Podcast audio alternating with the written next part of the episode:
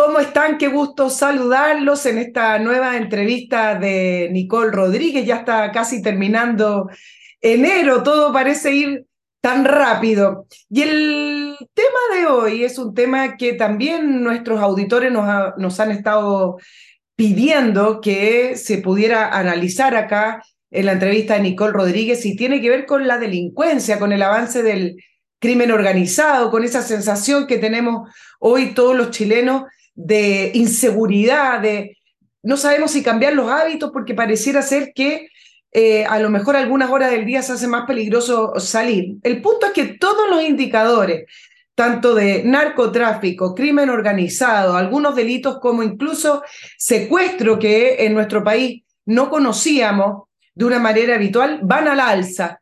Todo esto lo queremos entender y para eso estamos con Cristian Yarbar Garrido, él es subcomisario en retiro de la, de la PDI.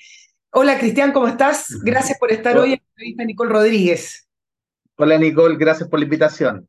Sabes que me pareció interesante conocer tu mirada desde afuera, porque muchas veces cuando hacemos entrevistas a personas que están en el día a día, por ejemplo, a un eh, comisario de la PDI o bien a un fiscal en ejercicio, no es tanto lo que pueden contar muchas veces. Entonces, me pareció tremendamente interesante ver eh, tu mirada, eh, conocer qué es lo que nos puedes aportar con respecto a este tema ya desde afuera de la, de la PDI. Pero antes, si me lo permites, yo necesito también recordarle a todos quienes ven la entrevista de Nicole Rodríguez que se tienen que seguir suscribiendo en em, YouTube, por ejemplo, en suscribirse y en esa campanita que además les alerta y les avisa que hay una nueva entrevista para poder sumar más y más auditores a este periodismo que tratamos de hacer. Siempre lo recuerdo y siempre lo refuerzo, periodismo independiente, un,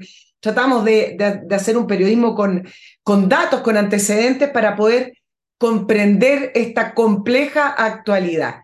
Eh, y también escríbanme a nicolperiodistachile.gmail.com no solamente sus opiniones, sus comentarios, sugerencias, sino que también para quienes quieren conocer los valores de los auspicios y así nos pegan una manito para poder seguir subsistiendo, así como lo hace, por ejemplo, Master Cook Casinos, servicios gastronómicos, es una concesión de casinos de alimentación para empresas con una especialidad particular comida in situ. Con Master Cook su empresa obtiene esa comida de mejor calidad con eh, ese sabor a comida de casa. Eso es lo que quieren los funcionarios, no un casino muy em, frío con esa comida que no, no, no sabe a nada. Bueno, Master Cook, ellos se impusieron como objetivo entregar esa comida de calidad que aumenta la satisfacción de los empleados y los funcionarios de su empresa y a la vez eso ayuda al bienestar de sus colaboradores.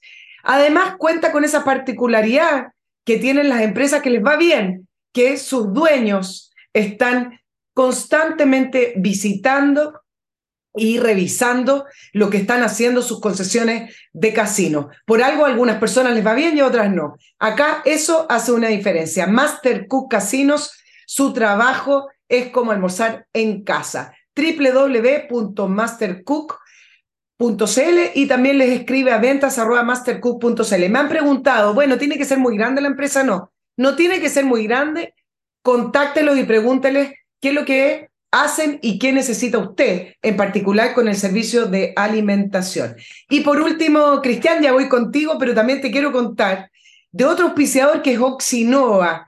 ¿Y qué es lo que hace Oxinova? Bueno, Oxinova lo que hace es eliminar los malos olores, no esconderlos, no tratar de camuflarlos con esos olores de spray o incienso, hasta a veces uno prende un fósforo para que se vayan los malos olores. No, esto estamos hablando de que Oxinova corta de raíz los malos olores. Es una solución natural, ecológica y definitiva, porque esto viene de una mm, de una investigación que se hizo y entonces en ese sobrecito con polvo viene una tecnología, una tecnología fabricada en Estados Unidos que trabaja a través de bacterias benéficas aeróbicas que elimina las enzimas y las, las bacterias que producen el mal olor. No las esconde, sino que más bien las elimina. Esto sobre todo para quienes están saliendo a veces a sus segundas viviendas o arrendaron por allá por el campo, por cerca de la playa, y esas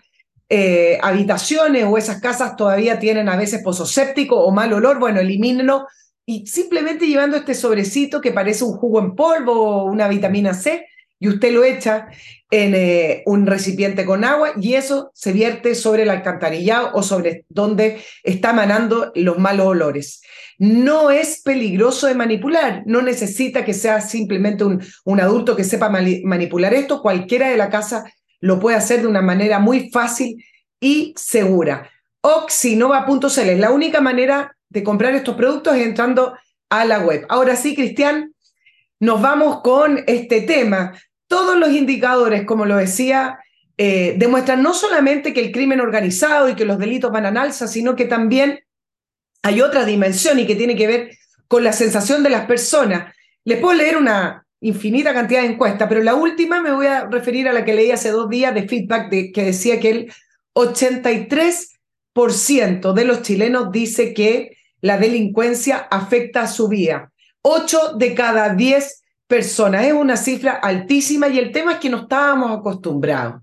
Creíamos que éramos un oasis en, en América Latina. Cristian, vamos a, comenzar de inmediato. ¿Por qué está pasando esto? Sí, mira Nicole, acá, bueno, obviamente los indicadores así lo, lo informan, ¿verdad? Lo que ha subido. Si hablamos de la criminalidad, te puedo contar un poco eh, de mí antes de empezar mi introducción. Yo llevo, voy a cumplir 30 años en la seguridad pública y privada. Yo después me dediqué al área de seguridad privada. Entonces, siempre estoy en coordinación con las policías. Pero no veíamos este índice de criminalidad hace cinco años atrás. ¿Por qué? Porque hace cinco años atrás, cuando una persona cometía un homicidio, por ejemplo, la policía sabía quién era, lo teníamos identificado, lo teníamos individualizado, sabíamos quién era el victimario y si tenía alguna relación con la víctima. Y hoy día las encuestas, como tú bien lo señalas, no lo digo yo, sino que también lo ha hecho la PDI, la lo ha hecho la Fiscalía, que el 51% de los homicidios hoy día en Chile no tienen un victimario que está individualizado. Y eso es muy grave, o sea, no sabemos quiénes son las personas que han cometido un homicidio porque no están individualizados, ingresaron por paso no habilitado a nuestro país, no tenemos un nombre, no tenemos un apodo y hace mucho más difícil la captura de esta persona para las policías. Ya, entonces, Cristian, déjame entender que tú me dices que el 51% de los homicidios no sabemos quiénes, quiénes lo hicieron o quién fue el, el, delincuente o, o el asesino. Entonces tengo que hacer la relación directa con el ingreso irregular a nuestro país. Es decir, ¿esa cifra está relacionada directamente con la migración? mira, efectivamente, cuando hablamos, claro, de inmigración irregular, efectivamente tenemos un problema grave en nuestra macrozona norte, ¿verdad? Que es el ingreso por donde están ingresando estas bandas criminales. Cuando nosotros hablamos de bandas criminales, hemos hecho un estudio muy eh, eh, profundo de ello, ¿verdad? Tenemos tres organizaciones criminales que están operando en Chile, que lo han dicho las autoridades, que están reconocidas. Una de ellas es el cartel de Jalisco, Nueva Generación, el tren de Aragua, ¿verdad? Y el cartel de Sinaloa. Y no es que ellos hayan entrado ahora en nuestro país. El 2018, Nicole, se hizo una incautación de alrededor de 600 kilos de cocaína en el puerto San Antonio proveniente desde México y que tenían estrecha relación con el cartel de Sinaloa. ¿Quién es el cartel de Sinaloa? Un cartel ligado al Chapo Guzmán, a su familia, ¿verdad? Incluso uno de, los familiares del Chapo Guzmán detenido actualmente en Estados Unidos, que incluso México está viendo su extradición, ¿verdad? Detenido en nuestro país. Entonces, en 2018 ya teníamos antecedentes, el fiscal de, eh, nacional de esa época llama a una Junta Nacional de Fiscales, ¿verdad? Donde se hace una reunión de que estaban llegando los carteles internacionales a Chile. Y posteriormente, Nicole, en el mismo puerto San Antonio se incautan alrededor de 800 kilos de marihuana creepy proveniente de quién? Del cartel de Jalisco Nueva Generación. También un cartel mexicano, ¿verdad? Ligado a Onemesio Segura, una persona internacionalmente buscada, eh, también con muchas de sus células eh, en Estados Unidos, detenidas, ¿verdad? ingresan al territorio nacional. Antiguamente, yo trabajé muchos años en narcóticos y la droga pasaba por Chile porque Chile siempre ha sido los puertos han sido muy bien vistos en el extranjero, ¿verdad? Y obviamente somos un país eh, que no necesita mayores controles para mandar un encargamento. Y siempre los narcotraficantes, desde los años 90, cuando quiso ingresar, incluso Pablo Escobar a Chile, ¿verdad? Eh, solamente la droga pasaba, la veíamos pasar por San Antonio, por Valparaíso, pero llegaba a Europa, pero no se quedaba en Chile, lo que está pasando ahora. Te interrumpo. Siempre a mí me causó suspicacia la frase somos un país de paso, porque la droga nunca es de paso. Si bien pueden utilizar a, nuestro país como eh, un, paso intermedio, pero no es de paso. Siempre la droga, cuando va pasando por distintos lugares, se queda, eh, aunque no sea el destino final. Me pareció que esa frase que se, que se repitió durante muchos gobiernos de la concertación nos hizo un daño.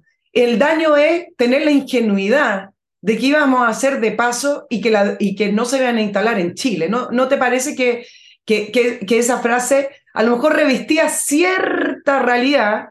Yo dudo eso, eh, pero eh, nos hizo daño en el sentido de no tomar las alertas necesarias. Por supuesto, totalmente de acuerdo contigo. Mira, cuando se habla o cuando el, gobierno, ¿verdad? O el gobierno que esté de turno sale hablando de que no tenía conocimientos de, sí habían conocimiento. O sea, hay informes que sí relatan de que las organizaciones criminales querían entrar a Chile desde mucho antes. El año 97, ¿verdad? Eh, Amado Carrillo estuvo en Chile, eh, fue seguido por el FBI, eh, incluso porque pensaban que se iba a cambiar el rostro nuevamente acá en Chile. Recordemos que El Señor de los Cielos, una serie que está eh, eh, muy, muy conocida por estos días, ¿verdad? En Netflix. Entonces, siempre han querido ingresar los carteles, pero nunca para quedarse. Por eso yo te digo, cuando nosotros hablamos de paso, todas las incautaciones de drogas que se hacían desde la Operación Océano en Valparaíso, el año 2009, todas estas operaciones grandes de narcotráfico eran drogas que iba hacia Europa no se quedaba en Chile, pero claramente ahora sí se está quedando. Está bien, Cristian, pero el Señor de los Cielos, algo muy curioso de este país, cuando vino, estamos hablando de los 90, mira, yo sé, el Señor de los Cielos compró casa en Chile. Y, y esas cosas, y tenía propiedades. Ya cuando tú compras propiedades, no me vengan a decir que estamos de paso. Eso por, por un lado. Y dos, tan curioso en Chile, incluso del periodismo, que esto de que el Señor de los Cielos haya comprado, me acuerdo que se hicieron reportajes con las propiedades del Señor de los Cielos, y, y los reportajes tenían un tono de, curiosidad, tenían incluso un tono jocoso porque eran propiedades muy eh, lujosas y eran propiedades millonarias, y no nos tomamos en serio que efectivamente estaban mirando a Chile como un lugar atractivo para instalarse y poder operar desde acá. No, yo no sé si no quisimos verlo, si las autoridades no les convenía, no quisieron levantar la alerta, no, no vaya a ser que nos suban la calificación de riesgo de los puertos. No lo sé, tú debes saber más que yo yo creo que, claro, efectivamente, como tú mencionas, yo creo que siempre, o sea, hubieron informes que así lo decían, de que las organizaciones estaban mirando a Chile, organizaciones criminales, que ahora, ¿verdad?, nos golpeó en la cara de frente, pero sí, efectivamente, hace mucho rato que vienen mirando a Chile, por, ya sea porque es el país económicamente mejor, ¿verdad?, que está en la región, un país que, que tiene una democracia sólida y que claramente eh, estas organizaciones criminales comienzan atacando los barrios, atacando los sectores más bajos. Y ojo, Nicole, donde el Estado no llega.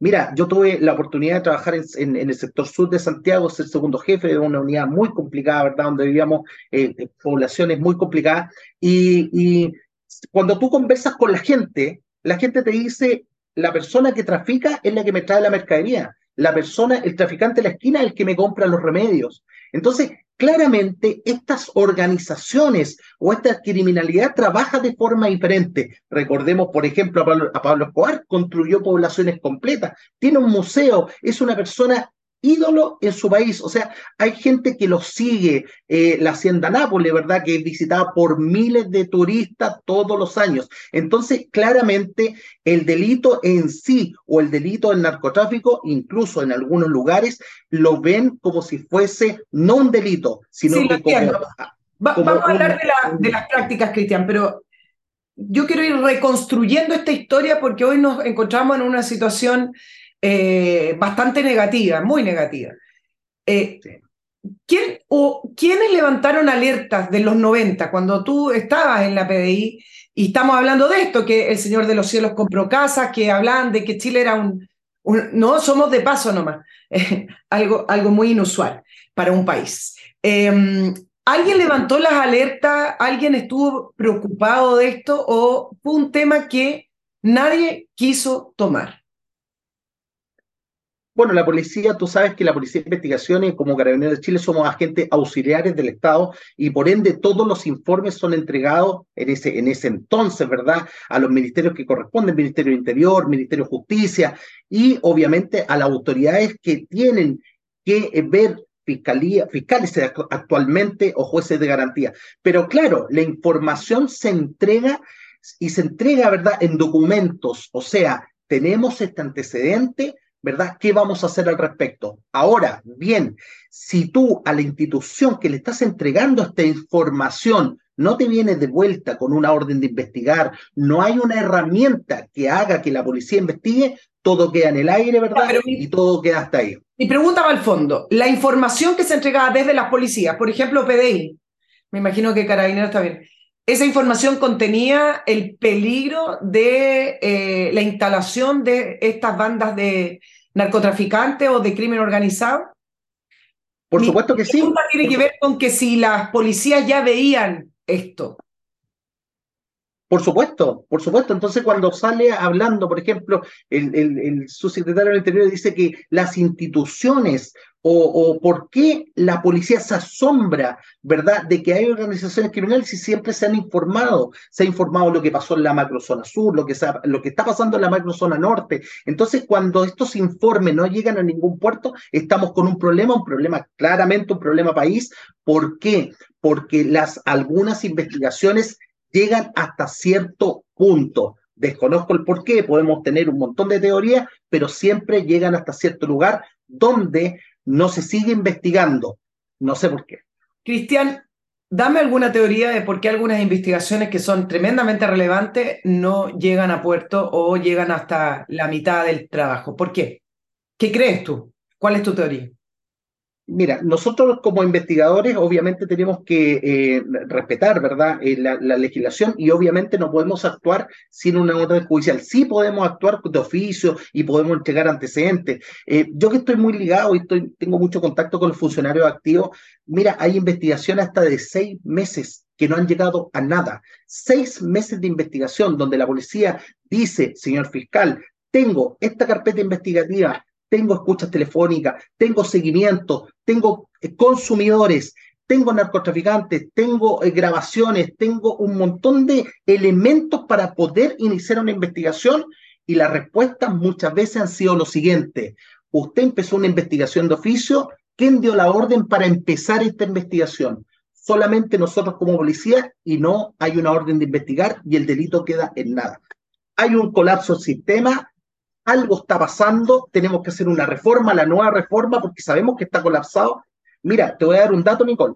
Cuando se creó la reforma procesal penal, se dijo que un detective iba a reducir sus órdenes de investigar. Hablemos de un detective de una vicrim, de cualquier vicrim del, del, país, ¿verdad? Eh, se iba a rebajar las órdenes de investigar, que eran alrededor de 100 el año 94, 95, ¿verdad? Se iba a reducir para que la investigación fuera bien hecha al día de hoy, un detective de cualquier vicrim de Chile tiene más de 300 órdenes de investigar por funcionario y un fiscal más de 7000.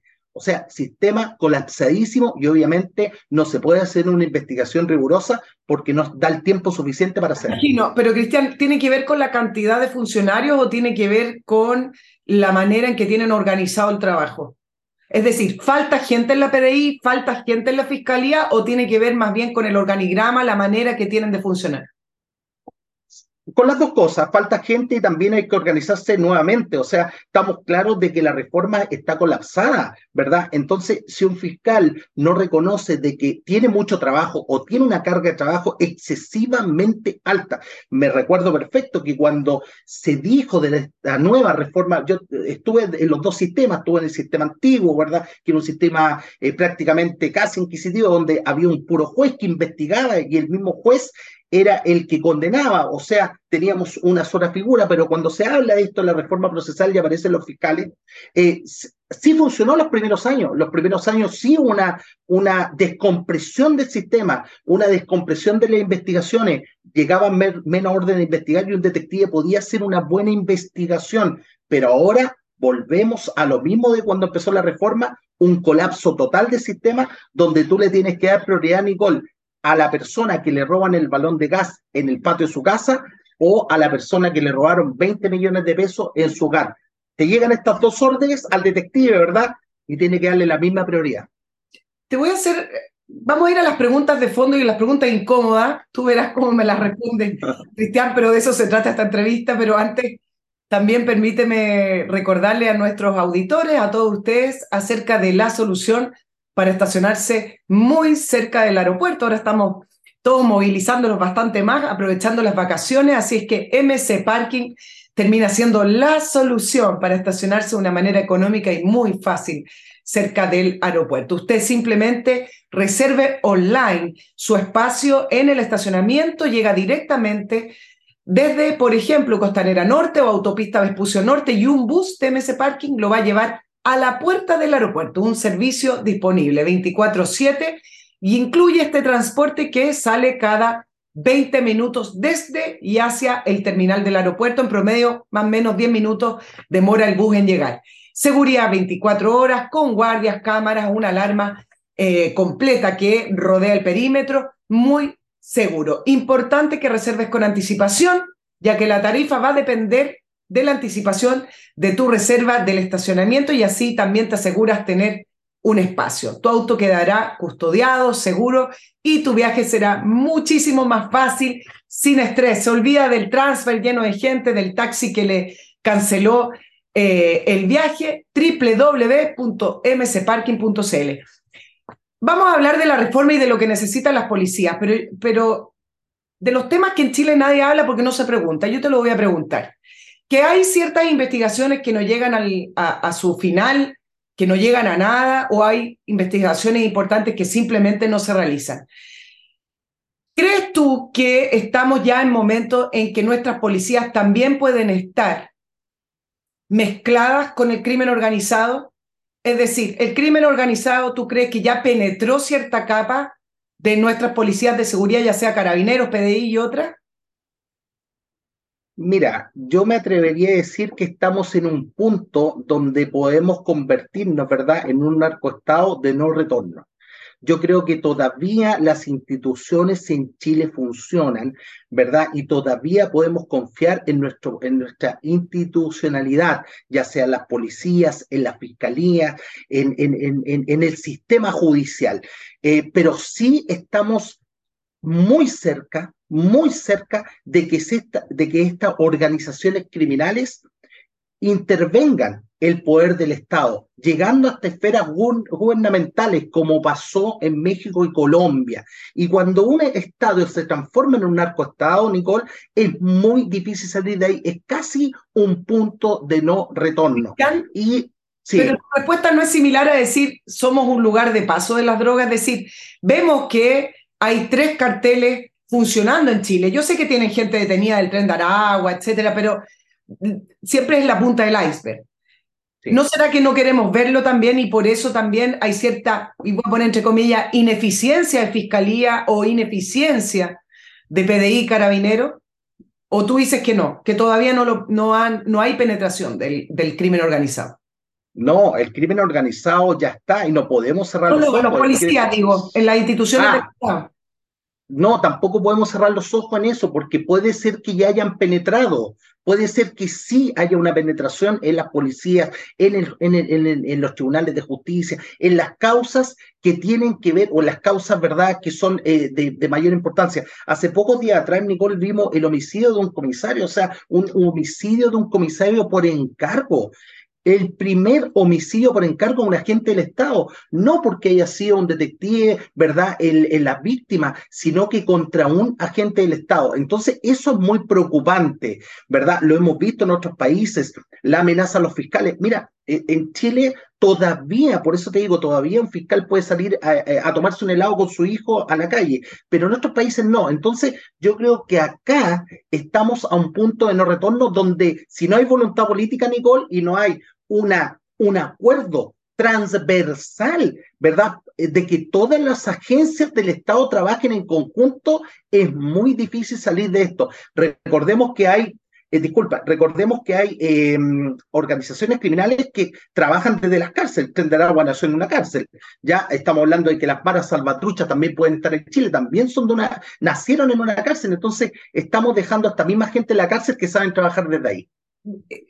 A propósito del asesinato del comisario Valdés de la PDI en la puerta de su casa con un disparo en la cara, eh, eh, en Chile que nos cuesta tanto ponerle nombre a las cosas, si efectivamente se comprueba que lo estaban buscando a él y que se le disparó directamente a él, es decir, que no existía acá la intención de robar, sino que simplemente matarlo, aquí estamos hablando, y tú ponme las palabras correctas, Cristian, de un acto de guerra contra el Estado, ¿no? O sea, nadie lo ha catalogado de eso ni lo ha tipificado de eso, pero si efectivamente se comprueba que fueron a matarlo a él, eso habría que tomarlo como una amenaza. Y acá no veo muchas reacciones con respecto a eso. Y en esa línea, te voy a hacer dos preguntas para, para dejarte hablar después. Tú te preguntaba acerca de la penetración del crimen organizado en los distintos policías o instituciones del Estado.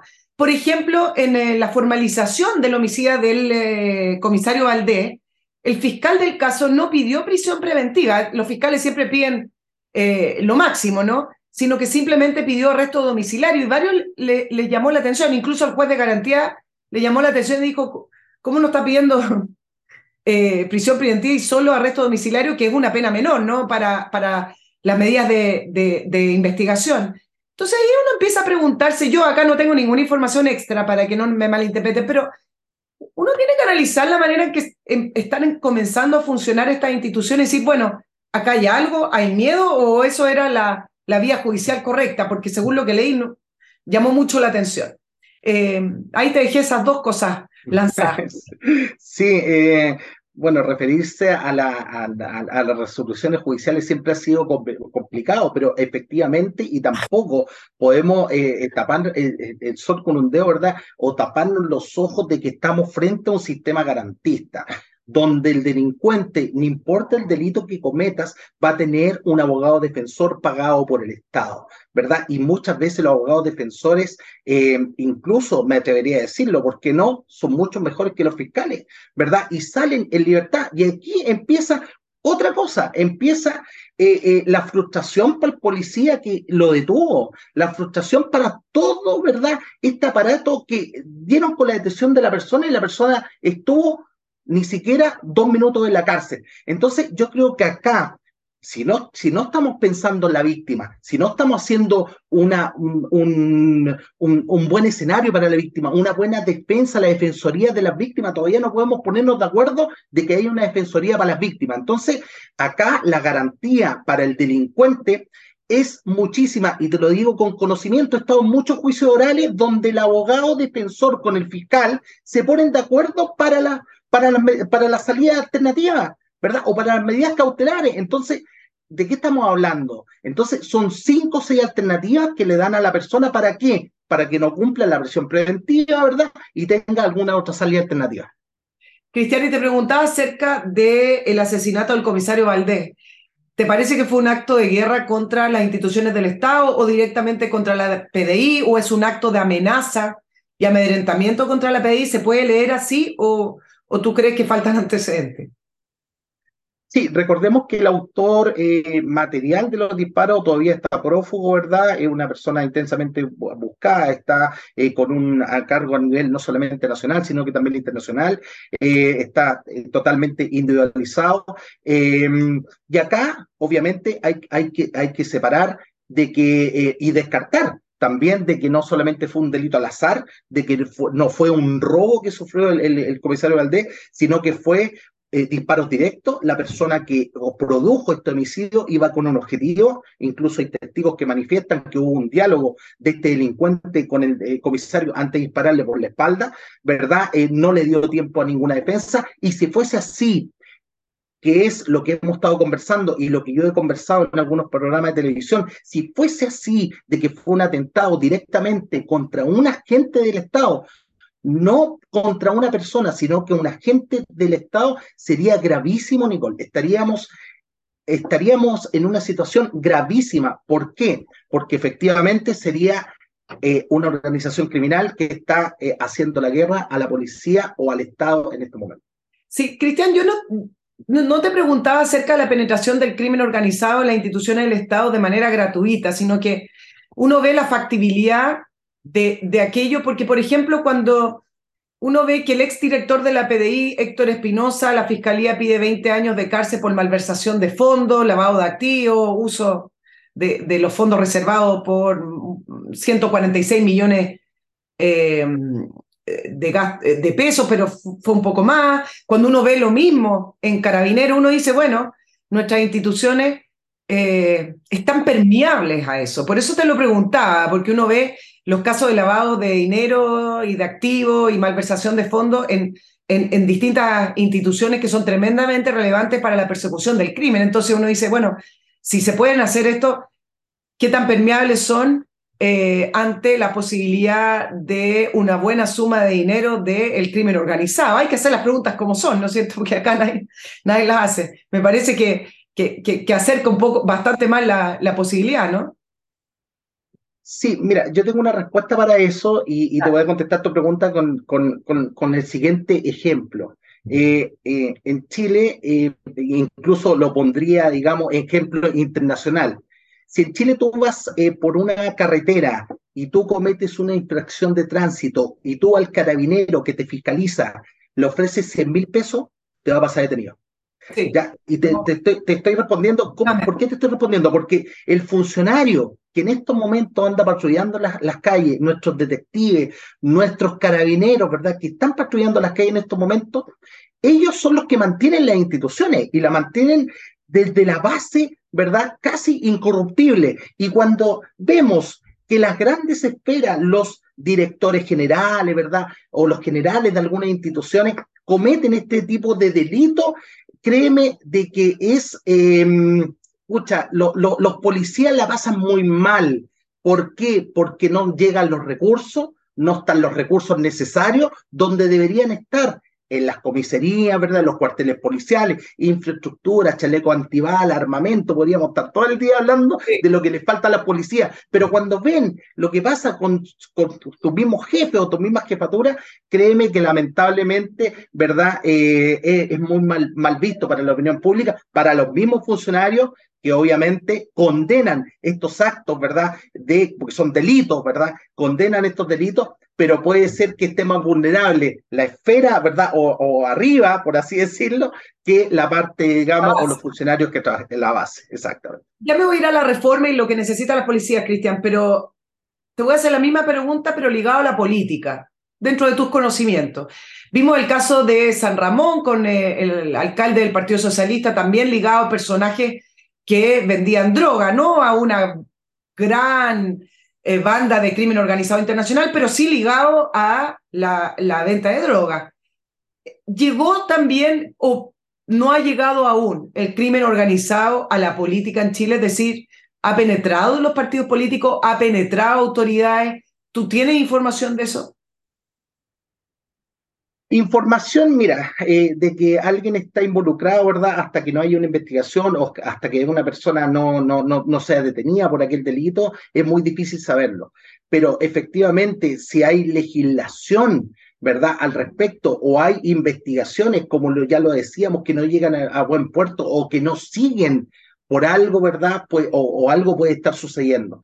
Si bien eh, el crimen organizado llega a todos los lugares, desde todo índole de profesiones, ¿verdad?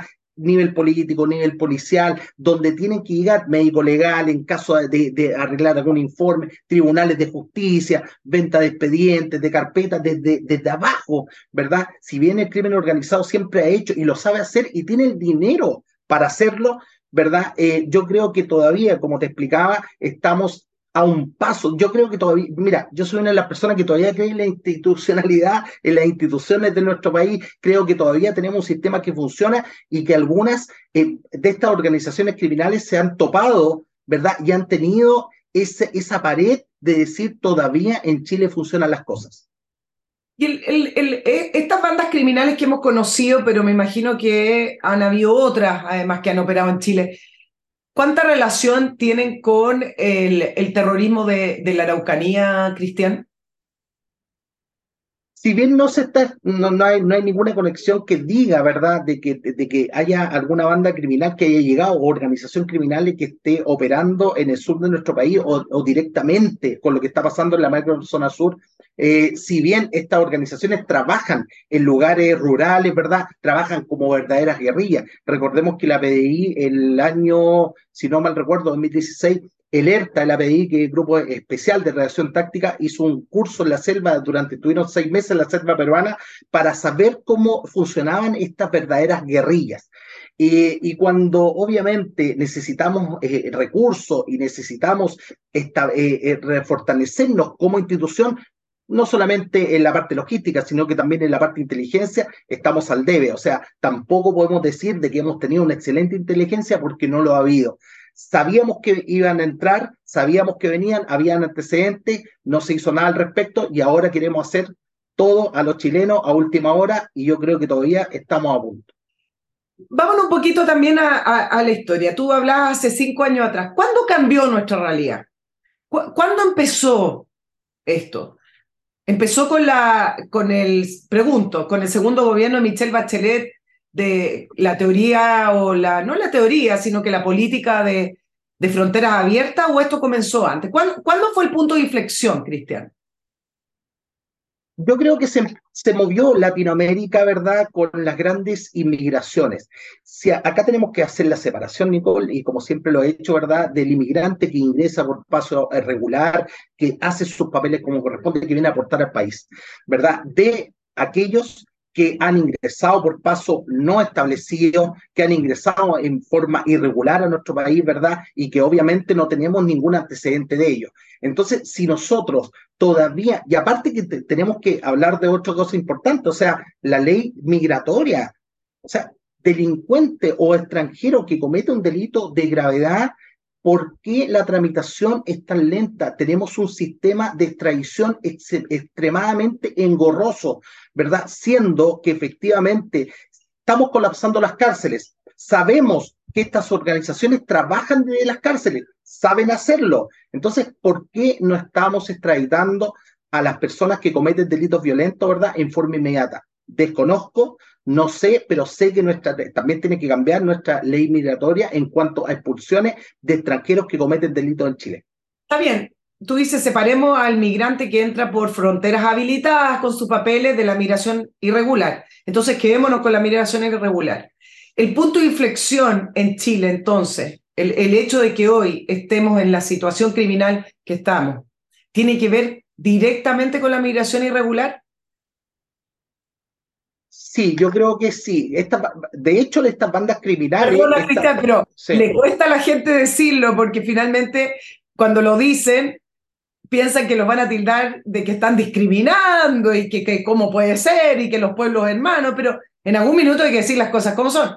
Por algo entraron bandas de, de, crimen organizado que no son chilenas, digamos. O sea, eh, entonces, digamos las cosas como son. Tiene entonces sí que ver con la entrada irregular y descontrolada que estamos viviendo. Por supuesto, pero sí, mira, el tren de Aragua trabaja de, la siguiente forma, tomó la frontera con eh, Colombia y tomó la frontera con Brasil, y cuando quiso tomar la frontera, ¿verdad?, eh, de Perú, la, policía peruana hizo una, em, una brigada especialmente dedicada a combatir el tren de Aragua en la frontera de Perú. Entonces, si sabemos que estas organizaciones criminales actúan en la frontera y se quedan en los pasos fronterizos y de ahí sus tentáculos a todo el nivel del país. Entonces, cuando nos percatamos de que el tren de Aragua estaba operando en Arica, es porque ya lo habían hecho, lo habían hecho en tres fronteras más. Entonces, sabíamos que están y que desde ahí sus tentáculos iban a, llegar a todo el territorio nacional, ¿verdad? Eh, eh, no, es algo que, que no se sabía, no es algo que no se puede decir. Ingresaron por pasos que no están, no tenemos la suficiente, el suficiente control en estos momentos de nuestra frontera del norte. No lo digo yo, lo dice el alcalde, lo dicen los diputados, que lo están pasando, pero muy, muy mal en la macro zona norte, donde la ciudadanía ha pedido, pero urgente, ¿verdad? Incluso intervención militar para cuidar la frontera del país. Y que tú dices sabíamos, sabíamos. O sea, estamos hablando que eh, algunos gobiernos, mm, voy a, voy a poner el, el, caso de Michelle Bachelet II, porque ahí es cuando uno empezó a notar el tema de la inmigración, que venía de antes, pero me parece que ahí hubo un punto de inflexión. Sabíamos, sabíamos y no se hizo nada. Mm. ¿Por qué crees que no se hizo nada? Vamos al fondo. ¿Por qué crees que ahí en la moneda, con la información eh, y con las alertas que se estaban eh, entregando, finalmente no hacen nada, no crean unidades nuevas, no, no, no toman el tema? ¿Por afinidad a algo? ¿Por, por miedo? ¿Por inacción? Por, también por ignorancia, porque no creyeron que esto no, no iba a seguir de, aumentando. ¿Por qué crees tú? O sea, yo creo que en algún momento alguien tiene que haber levantado la mano y haber dicho, eh, la gente que va a entrar, no toda la gente va a ser eh, trabajadora, no todas las, las, personas que van a ingresar por paso irregular, ¿verdad? Van a ser personas que vengan a entregar eh, un bien al, al, país, sino que más bien, si estamos dejando entrar personas sin control migratorio, si estamos dejando entrar extranjeros sin ningún tipo de identidad, ¿verdad? Ahora, efectivamente, la BI hace un control fronterizo donde se toma una fotografía de la persona, pero la persona está ingresando igual indocumentada, por tratados internacionales, por... Eh, llámelo como, como, tú quieras, pero claramente eh, acá se abrió la frontera. ¿Verdad? Incluso cuando tú quieres salir del país, eh, tienes que pasar por control migratorio, por el aeropuerto y te piden un montón de papeles.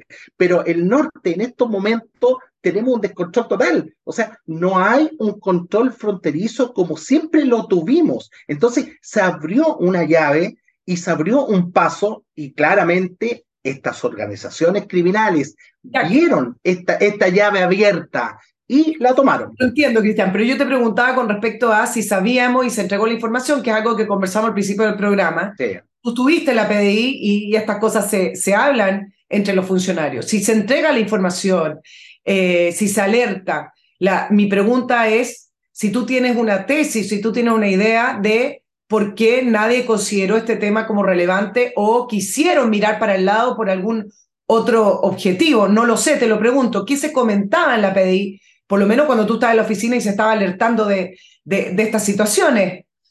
¿Por qué nadie hizo nada? Bueno, acá habría que preguntarle a la, a la, clase política, ¿verdad?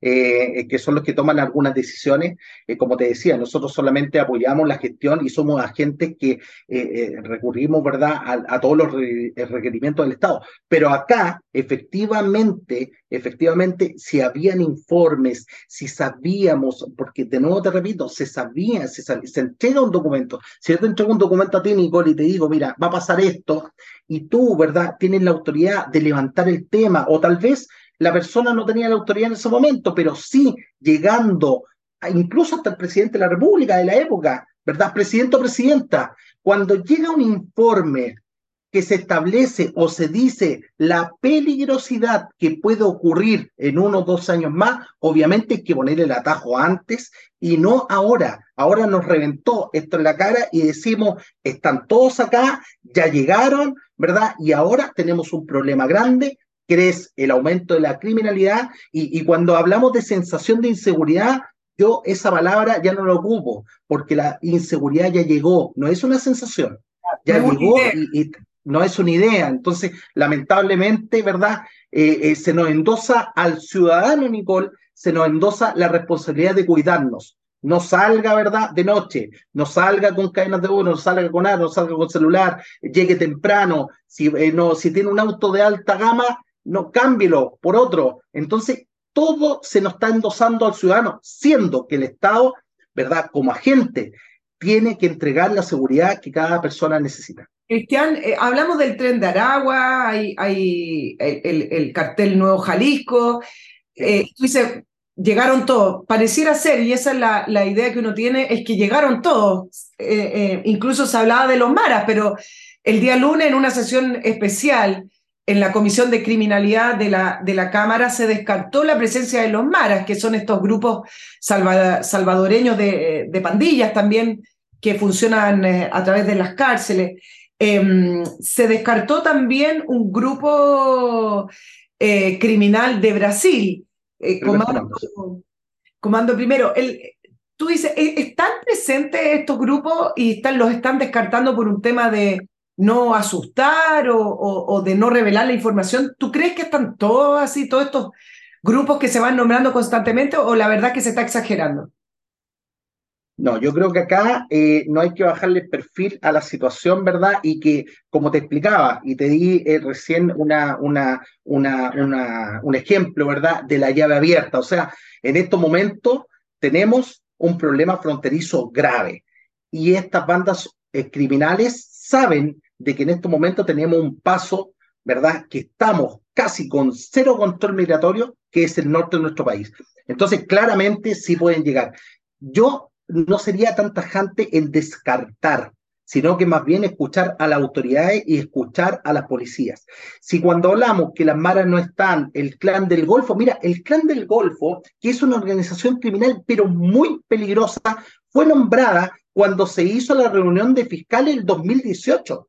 El 2018, cuando se juntaron todos los fiscales, ¿verdad? Eh, se nombró al clan del Golfo que podía llegar a Chile, conjuntamente con el cartel de Sinaloa y el cartel de Jalisco Nueva Generación. Entonces, cuando hablamos de que el primer comando conjunto de Brasil podría estar en Chile, cuando las maras salvatruchas podrían estar en Chile, efectivamente podrían estar algunos descolgados, viendo, ¿verdad? ¿Qué es lo que está pasando en nuestro país? Recordemos que estas organizaciones tienen su esquema, son verdaderas organizaciones como empresas. O sea, tienen un líder, tienen sus mandos medios y son verdaderas empresas que se dedican a la extorsión, al secuestro, al lavado de activos, lavado de dinero. Entonces, mientras no cambien algunas cosas en Chile, Nicole, va a ser siempre Chile atractivo para estas organizaciones criminales. Cristian, tú sabes de estas cosas. Coméntame, explícame, infórmame. ¿Cómo están funcionando hoy o qué elementos tiene hoy? Ya vamos a hablar de la, las reformas, pero ¿qué elementos tiene hoy la PDI, las policías, para poder ir tras este, estos grupos y bandas de crimen organizado internacional? Eh, y por favor, compáramelo, porque yo sé que tú sabes, con eh, eh, los elementos con los que cuentan otros países que han tomado este tema en sus manos y han dicho, bueno, vamos a convertirnos en un Estado fallido, así que hagamos algo y han atacado al, al crimen internacional. Cuéntame, ¿con qué ¿Con qué elemento estamos hoy? Sin reforma, digamos, porque ya vamos a hablar de las discusiones que se están realizando en el Congreso. Bueno, hoy día nos encontramos con muy pocos elementos, muy pocos elementos ya sean judiciales, ya sean eh, legislativos, ya sean de recursos. Estamos muy, muy, pero muy atrás. Eh, te podría hablar incluso de recursos institucionales, ¿verdad? En cuanto a, armamento, en cuanto a helicópteros. Mira, estas bandas criminales eh, han habido incautaciones de pistola automática que ni siquiera tiene la policía, han habido incautaciones de fusiles que ni siquiera tiene nuestro ejército. O sea, estamos hablando de un armamento mayor, un armamento con mayor tecnología que claramente tiene al desmedro en estos momentos a la policía. Los carabineros que patrullan nuestras calles todavía tienen un revólver 38 con 6 tiros en su recámara, que ese revólver está obsoleto en todas partes del mundo. Entonces ya no existe ese revólver. Cuando se quisieron, ¿verdad?, comprar las pistolas Taser para carabineros, alguien dijo no. Y se compraron más de, más de 2.000 más de 2.000 pistolas Taser que están en Santiago. Y nadie, ¿por qué? Porque alguien dijo no, porque no sé, y las Taser son ocupadas en todo el mundo, ya como un armamento no, no, letal. Entonces, yo creo que acá eh, hay varios agentes políticos, no sé quién, pero sí, eh, claramente, hay alguien no sé si estancando la pelota, pero, pero no sé cómo explicártelo, pero hay alguien que no quiere que esto avance y si, y si nosotros vemos de que esto no avanza, va a ser muy difícil combatir estas organizaciones criminales. O sea, ahora. perdona, Cristian, ¿es solo un tema de recursos técnicos, es decir, de armamento, helicóptero, eh, automóviles, o también tiene que ver con entregarles más facultades, tiene que ver con también hacer más atractivo el ingreso a la PDI para contar con más funcionarios. O sea, me imagino que es todo un conjunto de necesidades, ¿no? Mira, yo creo que acá eh, todo tiene que ver con la voluntad política. Cuando hablo de voluntad política, siempre me falta alguna gente cuando llaman a estas mesas contra el crimen organizado, llaman a estas reuniones, ¿verdad? Eh, pero siempre me faltan actores. Eh, llaman a la PDI, llaman a Carabineros. Gendarmería recién fue considerada este año en las mesas de diálogo. Nunca se ha llamado a Gendarmería. Los, agentes, las, eh, los departamentos de inteligencia de Gendarmería tienen mucho que decir si ellos están con los delincuentes todos los días, ¿verdad? Y ellos, estas bandas criminales, saben actuar desde las cárceles. Entonces, la última reunión que se llamó, no llamaron a los alcaldes. Entonces, el alcalde también sabe dónde están los focos de criminalidad en su barrio, en su sector. Entonces, cuando claramente em, tú eh, colocas en un, en, un cargo, ¿verdad? O cargo político a una persona sin experiencia, yo siempre hago esta analogía, sabrá más el carabinero que patrulló 30 años o 30 años de servicio las calles de tu comuna que una persona, ¿verdad?, que no tiene conocimiento y es encargado de seguridad o es encargado porque por favores políticos, yo creo que tenemos que cambiar esa mentalidad y, como digo siempre, pastelero a sus pasteles. Cristian, pero te preguntaba con respecto a con qué elementos cuentan hoy. Tú hablamos de las deficiencias.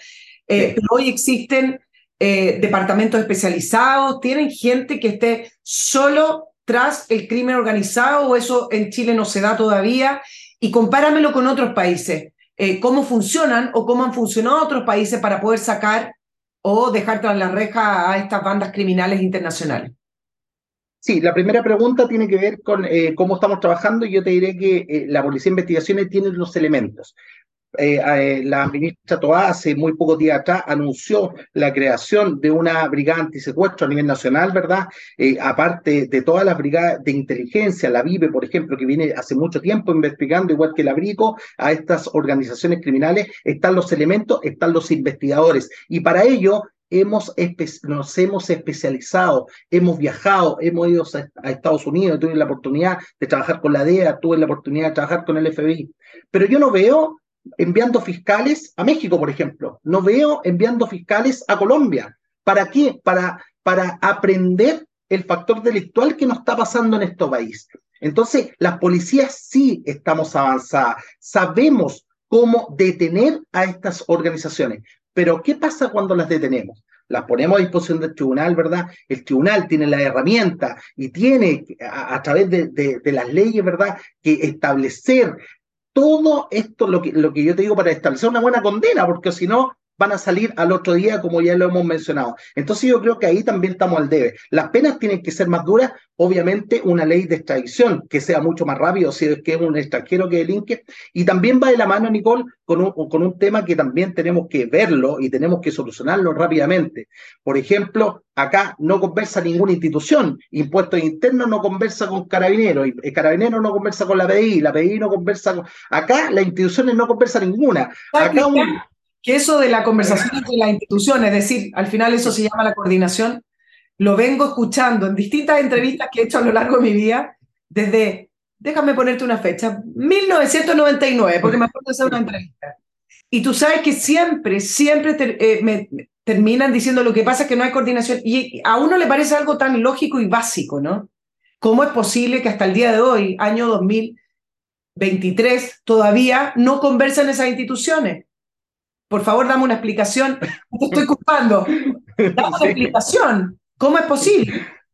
Sí, eh, tampoco, la, tampoco la entiendo, porque mira, acá, acá en Chile tú, eh, o sea, podemos hacer el siguiente ejercicio. Tú vas con un maletín con 20 millones de pesos y te van a vender el auto que tú quieras, en cualquier automotora del país. ¿Verdad? Y nadie te va a preguntar de dónde viene el dinero, o sea, el dinero del narcotráfico, el dinero de organizaciones criminales para el lavado de dinero, o sea, te van a vender el auto igual, te quieres comprar un auto de alta gama, tú vas con el dinero efectivo y lo haces. Cualquier persona en Chile puede hacer el mismo ejercicio. ¿Por qué? Porque en otros países sí está regulado, ¿verdad? En la compra de automóvil, la compra de viviendas en forma efectiva. Pero si tú vas al banco a depositar este dinero, el banco sí te pregunta de dónde es, de dónde lo sacó, ¿verdad? No sé, una herencia, presentar documentos. Pero acá tú te puedes comprar un departamento al contado, te puedes comprar un auto al contado y obviamente las organizaciones criminales que están, que saben hacerlo, han visto todas las deficiencias. Si esto es un estudio, Nicole, un estudio de mercado que lo hicieron hace mucho tiempo y se vinieron. ¿Hoy tú dirías que tenemos más deficiencias que fortaleza? Por supuesto, por supuesto, muchas deficiencias. Y de, toda la discusión que uno ve, Carolina, toda llamando a un acuerdo transversal, que pareciera que, que al final se dan vueltas lo mismo, de las reformas que se proponen, de la nueva ley de inteligencia que se quiere modificar, ¿cuál te parece que son las más relevantes y hacia dónde debieran ir esas reformas? ¿Cuáles son las urgentes, las que el gobierno debiera ponerle suma urgencia para discusión en el Congreso? Sí, yo creo que acá lo que, lo que tenemos que ver de suma urgencia es la ley migratoria, ¿verdad? ¿Qué está pasando con los extranjeros que sí están delinquiendo en nuestro país? Eh, obviamente, ¿qué está pasando en la macrozona norte? Eso es urgente, ¿verdad? Y, ver que todas las organizaciones del Estado trabajen en forma conjunta. Cuando tú me, me hacías la segunda pregunta de ver otros países, te puedo hablar de Estados Unidos, cuando Estados Unidos también se enfrenta a estas organizaciones criminales. Mira, de hecho, es más, en Estados Unidos eh, el Tren de Aragua está considerado como una organización terrorista. O sea, le, le, aplica la ley de terrorismo. Tuvieron la categoría, claro.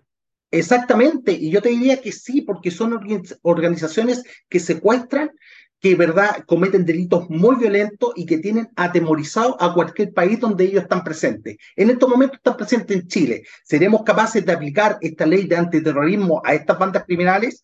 Entonces, en un programa de televisión eh, me, me, decía el periodista, y si se detiene a las maras salvatruchas en Chile, ¿qué vamos a hacer con las maras salvatruchas? Bueno, devolvámoslas a Bukele, ¿verdad? No, no, yo creo que ellos no quieren llegar a, su país. ¿Por qué? Porque salieron arrancando. ¿Por qué? Porque el presidente Bukele hizo, obviamente, ¿verdad? Lo que ningún presidente había hecho. Efectivamente, podemos hablar de, de, miles de cosas, derechos humanos, ¿verdad? Pero acá arrancaron de El Salvador y se eh, eh, distribuyeron, ¿verdad? Por todo el territorio, por todo Sudamérica, ¿Por qué? Porque en El Salvador las penas son altísimas.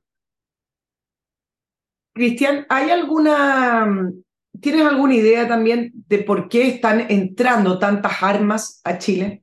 Un auditor de una manera anónima me escribió el otro día también hablándome de la realidad de lo que se ve en el norte, no solamente, generalmente uno ve las carpas, esta eh, inmigración descontrolada, eh, gente muy vulnerable y de, el panorama que uno ve en, en, el norte tan distinto a lo que era. Pero me escribía que hay algo que no se ve en cámara, ni en las fotos, ni lo que se reportea, sino que es la internación de armas, eh, y donde han eh, realizado ciertos eh, caminos, ciertos trayectos para poder internarlas y esconderlas. ¿Cómo es posible que en Chile esté entrando tantas armas sin ningún control? Sí, mira, eh, yo creo que, como te decía, yo creo que en estos momentos esto nos golpeó de frente, ¿verdad? Y ahora se están tomando todas las medidas que no se habían tomado por años. Y yo te hablo de años, no solamente cinco años atrás, sino que de muchos años atrás. No puede ser que en nuestros puertos tengamos dos escáneres. Los dos escáneres para barco están en el norte del país. O sea, Valparaíso no tiene, San Antonio no tiene. O sea, ¿por qué no contamos con escáner, verdad, para, para embarcaciones grandes en todo el territorio nacional? Tampoco lo entiendo. Sabemos y hemos hecho incautaciones grandísimas, ¿verdad?, de, em, de cocaína que viene adosada a la parte de abajo del barco. Entonces, también hay buzos especializados que han decomisado eh, la aduana, ¿verdad? Y no solamente la aduana, sino que la Marina, a través de su departamento de inteligencia, hace una labor pero impresionante, pero así todo siguen llegando embarcaciones con armamento. Tenemos porosidad no solamente en el norte, en, eh, en, los pasos no habilitados, eh, y en los pasos habilitados también, sino que además tenemos una deficiencia gigante en los puertos. Por ahí también están, está llegando no solamente drogas, sino que estaría llegando armas también.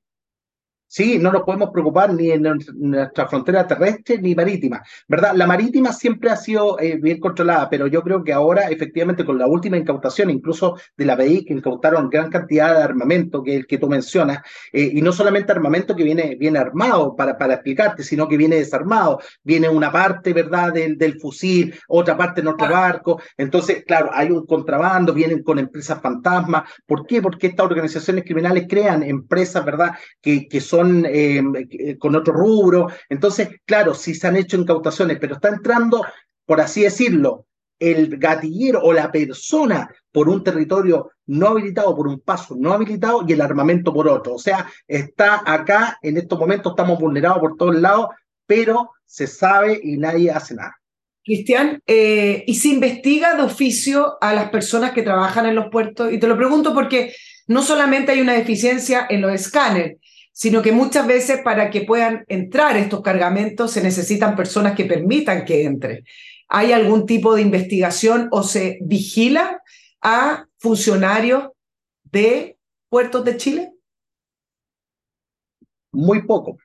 Muy poco y lamentablemente ya eh, te, digo que, que eh, por ejemplo, para tú ser un guardia de seguridad, yo me dedico a esta área, para ser un guardia de, seguridad tú tienes que tener un montón de requisitos, ¿verdad? Y esos requisitos incluso bajaron, que antiguamente era ser chileno, eh, tener servicio militar al día, para ser solamente guardia de seguridad. ¿Por qué? Porque un guardia de seguridad tiene mucha información. Entonces, bajaron los requisitos, Carabinero los bajó ese día y ahora efectivamente un extranjero también puede ser guardia de seguridad, ¿verdad? Eh, que tenga obviamente residencia definitiva en Chile. Pero por ahí entran, entran, ¿por qué? Porque todo esto tiene que ver con inteligencia. Acá los sistemas de inteligencia de este crimen organizado eh, es mejor que el que tenemos.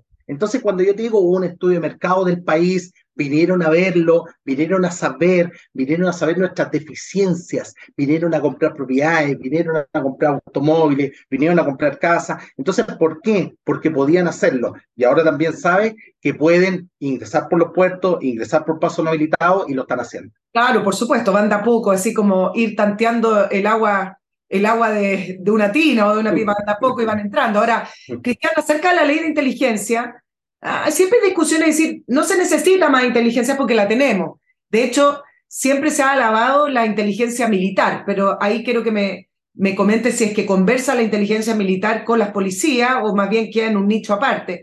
Y con respecto a la nueva ley de inteligencia, yo estaba leyendo las indicaciones que pretende, bueno, el gobierno ya las ingresó, pero que pretende aprobar el gobierno. Y en realidad todo tiene que ver con crear una Secretaría Nacional de Inteligencia, y, un comité. ¿Qué se necesita? Primero, la pregunta es, ¿se necesita tener más inteligencia o la inteligencia está? Dos, ¿conversa la inteligencia de las Fuerzas Armadas con policía o no? Y tres, si te parecen adecuadas o te parecen eh, eh, propicias las indicaciones de, del gobierno hacia dónde quiere llevar la nueva ley de inteligencia. Sí, bueno, con la primera pregunta, efectivamente, acá los agentes, si vamos a crear una subsecretaría o vamos a crear un ministerio de inteligencia, eh, van a haber policías, van a haber policías con más de 30 años de servicio, van a haber policías que trabajaron en inteligencia toda su vida. ¿Quién va a estar a cargo de, eso, de, de esos ministerios? Entonces, ahí ahí volvemos a lo mismo, o sea, eh, volvemos a, que muchas, muchos departamentos o muchas eh, instituciones que tienen que ver con organismos estatales, que tienen que ver con la seguridad del país, están siendo encomendadas o están siendo dirigidas por personas que no tienen el conocimiento suficiente. Eh, y la, segunda pregunta, sí, hay una comunicación de la país siempre ha tenido comunicación con la inteligencia militar, yo también trabajé en, extranjería y sí conversan y hay una conversación muy fluida. La inteligencia militar en nuestro país es muy fuerte, es, muy, pero muy, muy, muy potente y efectivamente hay una coordinación. Y acá lo que hay que hacer, eh, a, tu pregunta así en general, eh, eh, no sé si es la solución crear más departamentos, la solución crear más brigadas, crear más, es ¿verdad? Porque efectivamente está colapsado el sistema y lo que tenemos que hacer es descomprimirlo. No tenemos que inventar más cosas, sino que a las que están hechas descomprimir, descomprimir las fiscalías, descomprimir a los funcionarios policiales y obviamente entregar las herramientas, ya, ya sean jurídicas o como ya lo he hablado anteriormente, en cuanto a tecnología. Cuando mira, en un programa de televisión dije que eh, el, necesitamos eh, recurrir a la Fuerza Armada. Uh, para, para que te cuento lo que me dijeron. no, que aquí que lo, lo, eh, usted está de acuerdo que no, no, si aquí lo que estamos hablando es la parte logística, logística. No queremos funcionarios, ¿verdad? O sea, no queremos militares en las calles, sino que nos apoyen con la parte logística. Hay poblaciones en Chile que los vehículos policiales no pueden ingresar ni con... Y nadie habla de eso, ¿verdad? Tenemos que ingresar con vehículos blindados. Y para eso necesitamos que el ejército nos facilite esos vehículos blindados. Necesitamos apoyo aéreo, necesitamos apoyo logístico en cuanto a drones, en cuanto a imágenes satelitales. Y eso, obviamente, el ejército tiene los recursos para podernos entregar a nosotros, los policías, esa herramienta para poder detener a estas personas. Me parece que no van por ahí las la, materias de ley que están presentando el gobierno, porque más bien va a esta nueva ley de inteligencia que es crear otro comité sobre otra secretaría. Me parece que que, no está reforzando lo que uno entendería por, por inteligencia. Pero, eh, por ejemplo, en trámite está em, el, el, proyecto para entregar nuevas técnicas especiales para investigar el crimen organizado. Entonces suena súper bien. Eh, ¿Qué serían esas técnicas especiales si es que tú lo entiendes y se necesita un proyecto de este tipo? Yo creo que cuando habla de técnicas especiales es mandar a funcionarios, ¿verdad?, a especializarse con otras policías, que lo hemos hecho siempre. ¿Se eh, necesita un para eso? no, para nada. Para nada, si eso lo hemos hecho siempre. Toda la vida ha habido coordinaciones de la policía con las, con policías de Europa, de Estados Unidos, de los países cercanos, ¿verdad? Eh, yo tuve la oportunidad de trabajar con la Policía Federal en Argentina, de trabajar en Bolivia, con la ENANDRO en Perú, ¿verdad? Como te decía, el FBI con la DEA. Entonces siempre ha existido la coordinación entre policías y siempre ha existido eh, la capacitación, ¿verdad? A, a la policía de investigación, en este caso, eh, a la que yo pertenecí, eh, y siempre no, hace falta un proyecto de ley para hacerlo. Si acá lo que hay que hacer, ¿verdad? Y lo que, lo que yo no veo que se está haciendo, pero tenemos que capacitar a todos los agentes, a todos los que, los que eh, hacen, ¿verdad?, que una persona sea condenada. O sea, estoy capacitando al policía, el, puedo tener el mejor policía, pero si no tengo el mejor fiscal, esa persona va a quedar libre.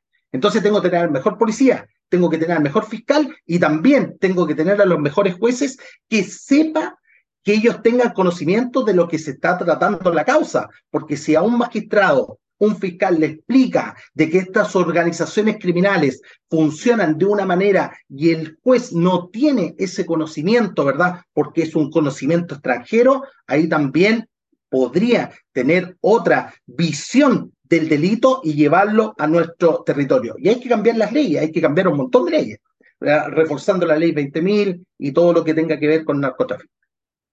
Cristian, eh, para ir cerrando, ¿cómo, calificarías tú nuestra situación actual en Chile con respecto al crimen organizado y bandas internacionales eh, operando acá. ¿Cómo, podríamos calificar la situación de Chile? Nosotros que tanto nos comparábamos antes con otros países de Latinoamérica y, estábamos bastante orgullosos. Hoy, ¿cómo tú la definirías?